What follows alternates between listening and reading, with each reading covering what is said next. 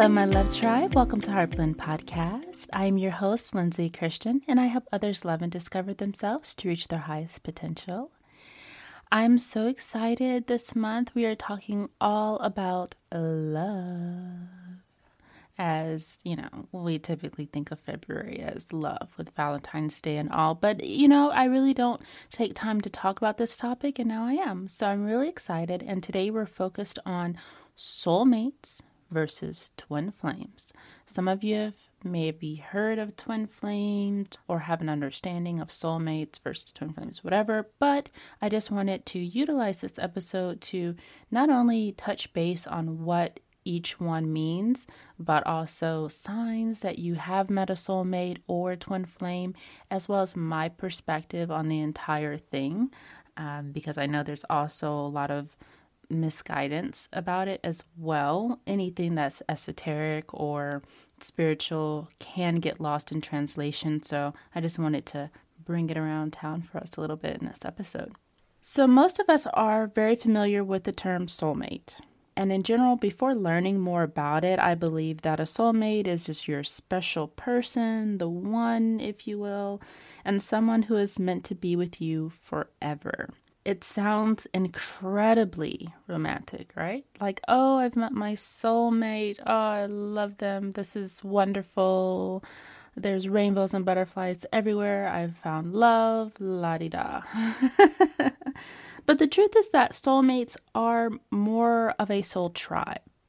So, a soulmate can actually be anyone. It does not have to be romantic. It doesn't have to be in a relationship. It could be your mother, your father, your child, your brother, sister, best friend, even your partner. It can be your partner, it can be a neighbor, it could literally be absolutely anyone. And how soulmates work is that they are a tribe of souls that are a part of your soul's journey through each lifetime. In my previous episodes, I've talked about past lives and soul contracts and all of those things. And this is where soulmates really shine if you ever choose to do a past life regression, you might go back into a past life and you may see souls or recognize different people that feel very familiar to you.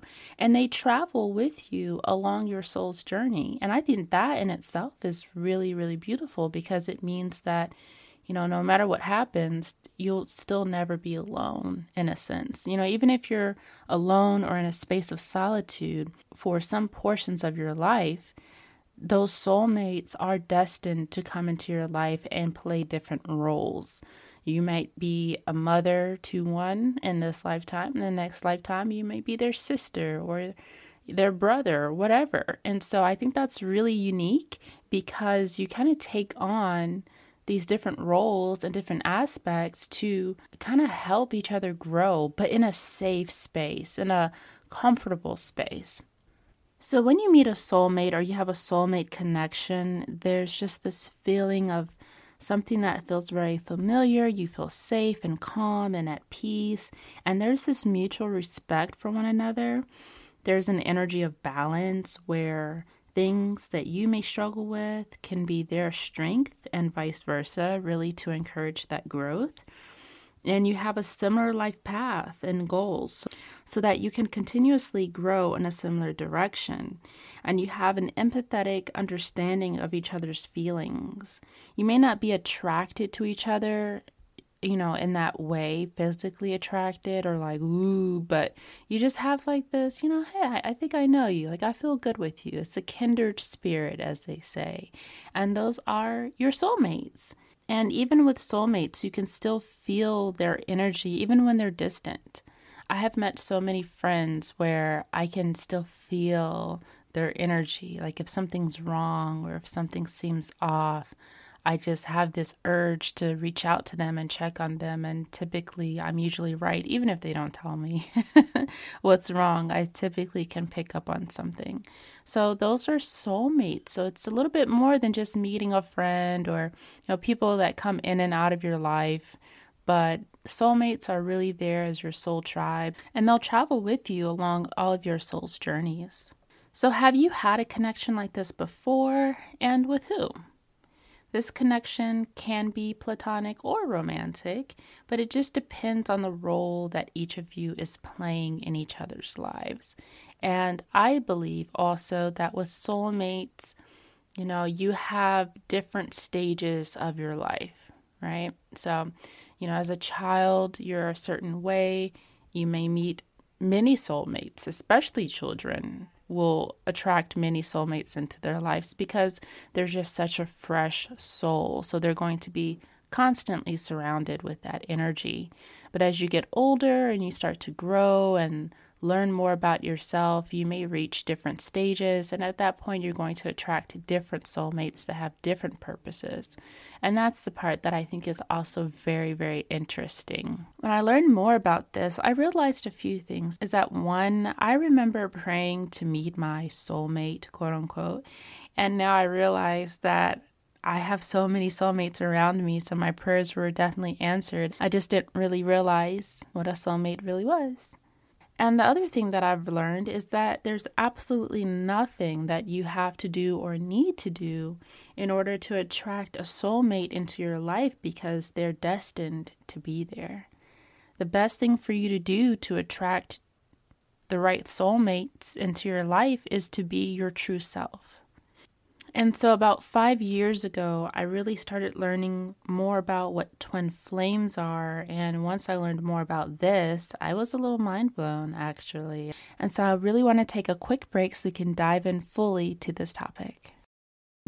Families have a lot going on. Let OLLY help manage the mental load with new cognitive help supplements for everyone four and up, like delicious Lolly Focus Pops or Lolly Mellow Pops for kids. And for parents, try three new Brainy Chews to help you focus, chill out, or get energized. Find these cognitive health buddies for the whole fam at olly.com. That's O L L Y.com. These statements have not been evaluated by the Food and Drug Administration. This product is not intended to diagnose, treat, cure, or prevent any disease.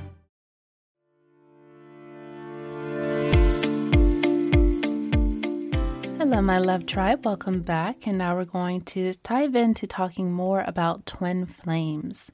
So, while soulmates can be anyone, a twin flame is thought to be more of a complementary half of your soul. So, soulmates are individual souls that come in and out of each other's lives to play a certain role. But twin flames are supposed to be one soul and two halves of that one soul that come together to create the soul union. That's what is said to be a twin flame. So it's very intense and it usually is in a romantic type of energy, but it doesn't always have to be romantic. It's just more intense than a soulmate connection.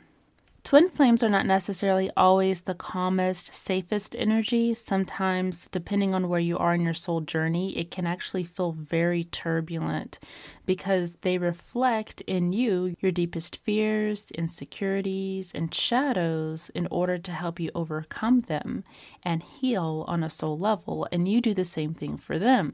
They're not consciously doing anything, they're not trying to poke and prod and ask you deep questions to help you heal. It's nothing like that. They won't even carry that type of energy. They're just going to be their natural selves, and just their energy alone brings out that sense of insecurity or fear just being around their presence. So, what are some signs that you may be in a twin flame connection, or maybe you've met a twin flame? So there's an instant recognition when you see or meet this person. There's an intense amount of attraction and longing for one another, and you feel like you're at home. Another sign is that you have a lot of coincidences from your past and you have very similar values, experiences, and interests. Again, a twin flame is going to need to be someone that is really on a very similar life path. So, this is where a little bit of a difference comes in, where a soulmate comes in at different stages of your life and they can be with you for long periods of time. A twin flame is going to have a very similar journey. They're going to experience similar things along with you. Even before you meet them, while you're meeting them, and after you meet them. It's a very magnetic connection, and it can feel nearly impossible to resist them.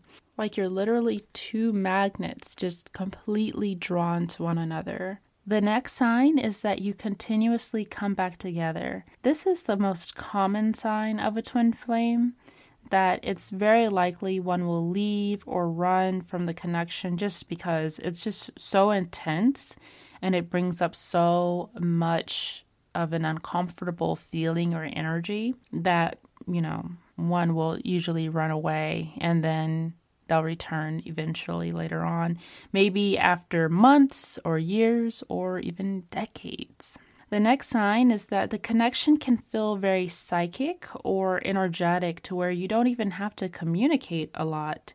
There's a lot less words being said. Just by having the eye contact, you almost know exactly what the other person is feeling or thinking. The next sign is that it's a very expansive connection. It encourages growth within the relationship and individually. And so those are a few signs. Of course, there's many more signs, but I just wanted to touch base on that. And now I want to cover with you some of the stages of a twin flame connection. So the first stage is going to be the yearning stage. So before you meet your twin flame, there is this awareness that the person that is meant for you is out there or present or nearby and you'll begin to do a lot of inner work just naturally on your own. You'll become drawn to working on yourself. You decide to push past your fears and just start working on things you need to work on. This is to help you prepare to meet them so that that energy can draw you in closer together. If you're so far off where you are not authentic with yourself, you don't even know who you are you are trying to pretend to be someone else. Your soul is so buried and suppressed. It is extremely, extremely difficult for any type of twin flame to become closer to you because your soul is further away, if you will. So if you think about yourself and your soul, and you picture, you know, you're kind of operating out of just being the shell of a person, and your soul is so suppressed, maybe from trauma, from rejection, from all of these different situations that have come in your life, you have suppressed who you are. Well, if you picture yourself kind of on this field, then you have your shell self, and it's in the center of this field. Your soul is way back in the bleachers. And then you're standing in the middle of the field, like, hey, where's my true love? Where's my twin flame? And the twin flame's like, I don't see, I'm sorry, I just don't see your soul. Like, where is it? And your soul is like, probably, honestly, it's honestly probably not even in the same city of the field, depending on how suppressed you are. So, through this yearning stage, you're really going to start doing some inner work, some shadow work, and try to work on yourself and reconnecting with your soul. The next stage is going to be the meeting stage. Now, this is the fun part, right? You actually get to meet your twin flame. When you meet this person, the attraction is so intense that it's just almost intoxicating in a way. Like you just want to be around them. You can't keep your hands off of them. You're very physically attracted to them. You're spiritually attracted to them. You're just super charged around their energy. And it can be very difficult to control yourself around them physically. The next stage is the honeymoon stage. So let's say, okay, you've met them. You're like, hey, let's let's do this thing. Like, I'm super attracted to you. Let's go in. So, we're now in the honeymoon stage. Now, this stage is only going to last depending on how healthy the connection is, depending on how strong each other's insecurities are. If either of you is dealing with some really strong insecurities within this connection, that's when you're going to move on to the next stage, which is the challenge stage. But during this honeymoon stage, everything feels meaningful, it feels positive, it feels new, and it feels really, really good. It feels very happy but it just depends because eventually you can only stay in this stage for so long before those fears start to come up. Maybe fears of rejection, insecurity start to rise, all of these things. And then we move into the challenge stage. So, in this challenge stage, core wounds and differences really show up at this point. And what is reflected in the relationship will be your fears, your shadows, insecurities. All of these things are going to come up and it's going to feel very uncomfortable, right? And so during this, that is when you have to have those flags, not for the relationship, not for the other person, but to recognize the things you need to improve on for yourself. So the focus begins to shift off of the relationship on improving the relationship, trying to quote unquote fix the relationship, and then you begin to start improving yourself. That leads us to the next stage, which is going to be the test. Now we're going to be led into the test stage. So during the test stage, attachment issues are going to start coming up and your love is really put to the test. Now, when it comes to attachment styles, this is something I've covered in previous episodes, I believe, definitely during the inner child one. So definitely check that out where you can learn more about your attachment styles and how your parents affect you. But your attachment styles are going to either be anxious or clingy, where you're going to try to cling on to the other person, or you feel this strong neediness to constantly want to hang on to them and to smother them because you fear that they're going to abandon you or leave you. And this is all based on your upbringing. You can either have an avoidant attachment style where you begin to distance yourself or the closeness begins to feel so strong that it starts to feel scary. And in order to protect yourself, you begin to just push the other person away. You just become avoidant because it doesn't feel natural to you, it feels scary, it feels unfamiliar. So, this typically happens a lot of times when you've been actually smothered too much in relationships, or it can also go the opposite way if you've been abandoned and this is your way of trying to protect yourself so you don't feel those feelings of abandonment again. So, your attachment style of whatever was established as a child, if you are not in a secure attachment style where you have that balance, either you're avoidant or you're anxious, it's going to come up. It's going to come up right now. And it doesn't matter how many books you've read, how much you've learned, how to manage yourself. It doesn't matter. In a twin flame connection, it is meant to bring that out in you. You will start to have so many things come up to the surface that you thought was gone. And you've never had another person to bring that out in you before, but now here it is. So at this point, this is where one will typically leave. They'll leave the relationship or they will feel emotionally insecure. They just don't feel safe. They do not feel safe in this connection. You're seeing doubt, you're seeing fear, you're seeing insecure, you're seeing so much, and it's just like, whoa, whew, I can't do this. Um, this is not for me. I'm out. And so that's when you go to the next stage, which is the chase. So this happens when that partner pulls away, causing that separation between you two. And there's a lot of push and pull within this relationship. And a part of the chase is the reward of actually having the other person. So it starts to become this thing where you constantly want to go after the other person, or the other person's wanting to constantly go after you and bring you back in because it feels rewarding to have you. And then we move on to the next stage, which is surrender. So, after both souls have gone their separate ways, they've worked on their triggers, they worked on their challenges, they've worked on their insecurities, their fears. Things have already been brought up to the surface so they know what they need to work on.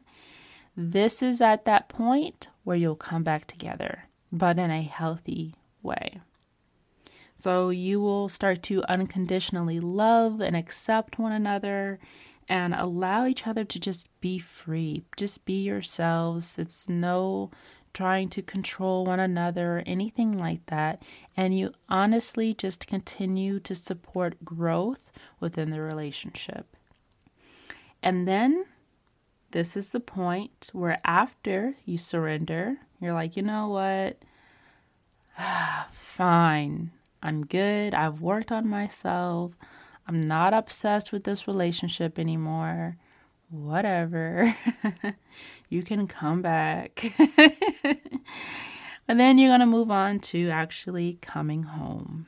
And so this is where everybody has surrendered, everyone has accepted themselves, we are accepting of each other, and we are accepting our destiny. We have that empathy for one another, and we're really ready to just be in this together. There's no more games, there's no more running and scared and fear and oh this feels uncomfortable and I don't want to work on this. Oh my fears are coming up to the surface. All of that is put behind both of you and you can progress forward. So those are the stages of a twin flame relationship. Have you ever experienced anything like this before? This is an insane relationship, but it is absolutely necessary in order for your soul to truly grow and reach its fullest potential.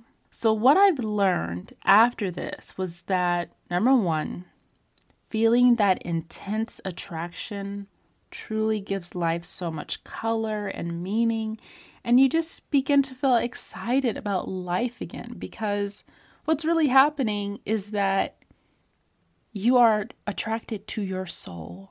There's nothing more exciting, more attractive, more exhilarating, more powerful than being able to connect with your own soul and to have that reflected back towards you that you can physically interact with and be with and feel, and to create this unity and union of love through that attraction, that is powerful. So that's why it just it literally like turns on the lights of life when you are meeting that twin flame because you're able to see yourself outside of yourself in a different form.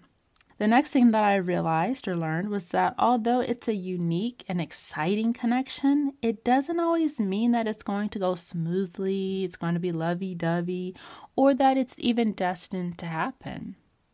You can meet a twin flame, and if both people have not worked on themselves, it doesn't mean you're going to be together. So I think that's the other part that's a little frustrating because it's like, seriously, like, ugh, I met this person and it's not even going to go anywhere. Maybe next lifetime. And the last thing that I realized was that a twin flame journey really is more so you doing inner work. That's really what it is. Um, more than anything, it's not so much about trying to please the other person or make the other person feel happy or do X, Y, and Z. It's really about healing yourself. And that is beautiful. So, now that we know the difference between soulmates and twin flames, I wanted to just shed some light on this topic as well.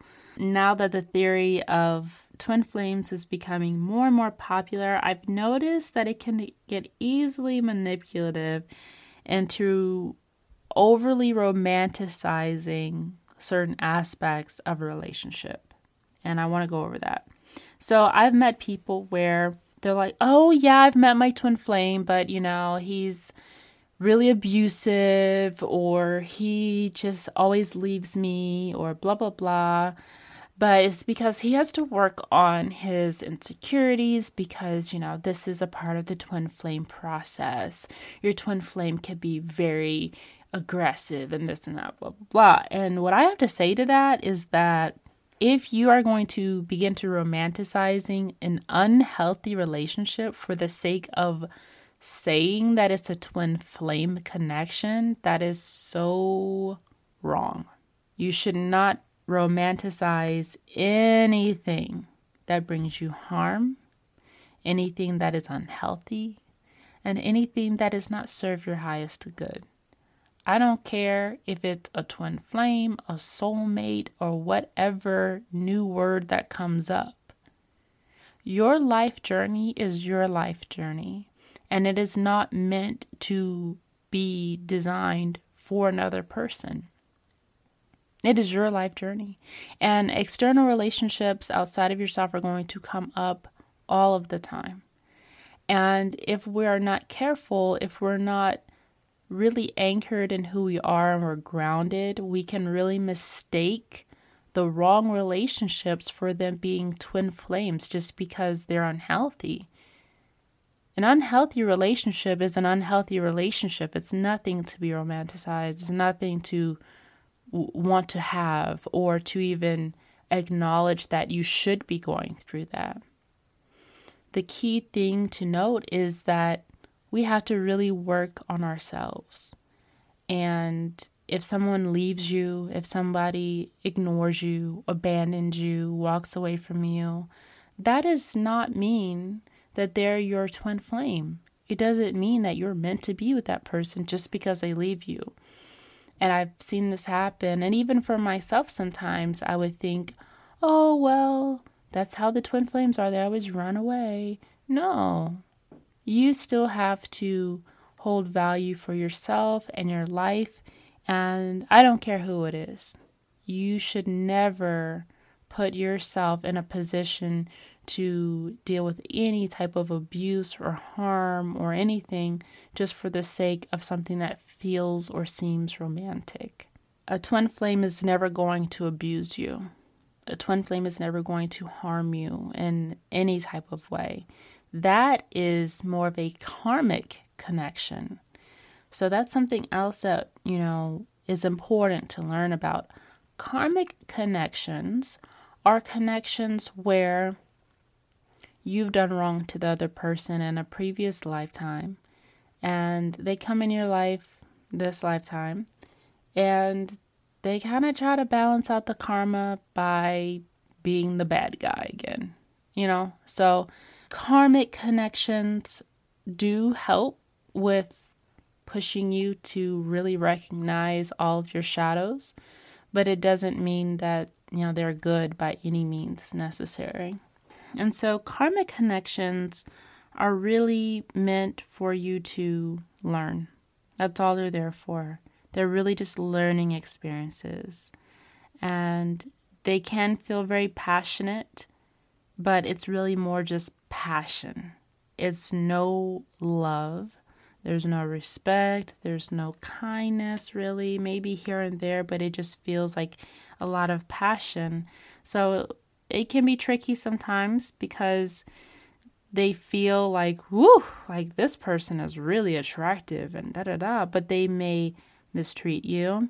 They won't respect your boundaries and they feel very codependent at times. They're not healthy connections. So they're just really meant to help you move through life, learn from it, and to recognize your worth and to recognize the areas of your life that you need to focus on loving and accepting for yourself. And and so karmic relationships do have a bit of a repeat pattern. So this is very common because what happens is, is that you have a person that will come and go, come and go, come and go, come and go, come and go, and there's actually no growth. That is the biggest difference between a karmic and a twin flame. So the karmic relationship is they come and go in and out of your life, but the person's never grown. They haven't changed. They're literally just repeating the same pattern. It could be 10 years and they are exactly the same person they were when you left them behind. That is definitely a sign of a karmic relationship. And the only way to grow from a karmic relationship is to actually let it go. That's when you know you've grown, when you can just cut it off. Twin flame relationships, there's that separation period, and they are not going to come back until you have healed properly and they have healed properly. You're just going to stay separated. And you're going to be returned through a series of fate. Just how you met them the first time, where it wasn't a forced act, you're going to return to one another through a very synchronistic type of experience. Karmic relationships are also very selfish. So, again, not respecting boundaries. I want what I want. I'm going to take from you what I want to take from you. It's very abusive, and one person can be invested. One person can invest into the relationship, the other one sees it more as just a convenience. Like, okay, well, you're here, and you know, I'm just going to get what I want because you're there. Very karmic. Karmic relationships are also very addictive. So, this is something that is really, really important to note because addictions fuel the ego. Addictions fuel the ego. Why? Because the ego is always going to be empty. The ego is nothing more than just an identity. There's no substance to it. It's not a soul. It's not a life, it's not a story, it's just an identity, it's just a label. And so, whatever you identify yourself with that makes you feel protected or makes you feel quote unquote worthy or important or significant, and it could be good looks, it could be popularity, that the person is popular, it could be for certain money or status, it could be for several different reasons. But there's an addiction to this connection, not the person.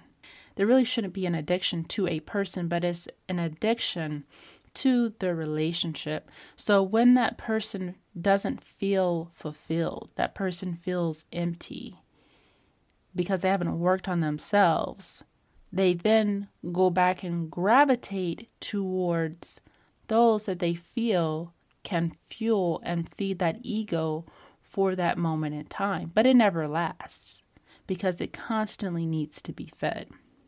Karmic relationships also feel very controlling. So the other person can be very obsessive, and it's all about having ownership over one another.